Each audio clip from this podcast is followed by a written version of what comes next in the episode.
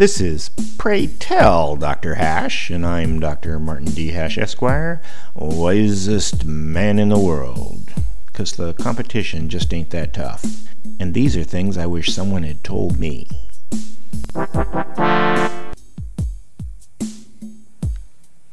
Today's topic controlled media.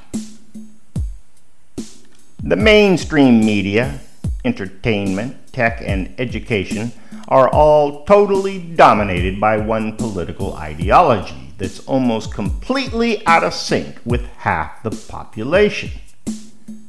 How can that be? Is there no interest from that half for news and information? The claim is that there is no conspiracy, that the media simply makes money appealing for clicks and ratings with the most outrageous headlines. But then why are the ones that do it so poorly rated and don't seem to be viable operations without mysterious influxes of money? It can't be about money because there isn't any. And the reporting is too biased to not be collusion, so who controls them? For example, when Newsweek the famous legitimate news magazine went broke, they were bought up by a so called investor who turned them into a partisan rag. Certainly they can't be profitable. Who's propping them up? Same with the New York Times, the Washington Post, and the online smear merchants.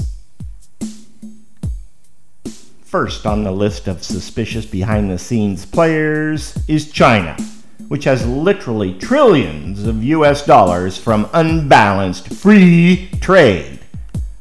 They've put a lot into treasuries and bought a lot of prime real estate in American cities, but there's still hundreds of billions of dollars left over. If you were a Marxist and you understood the power of propaganda, and you knew America's institutions, especially the news and media outlets, were for sale to the highest bidder, oh, what would you do? A second possibility is that the portion of the population that is egalitarian leaning, because they would benefit from forced sharing, have combined with those who would benefit from reversing the status quo. Everyone knows that the weakness of capitalism is that those with the capital set the tone and make the rules. And so the comrades have infiltrated all the areas of propaganda and control through affirmative action and sanctimonious browbeating. Scratch someone who claims diversity is our strength, and you'll find a feminist, minority, or weirdo with plans to change the world in their image. And they're all working in unorchestrated synchrosity.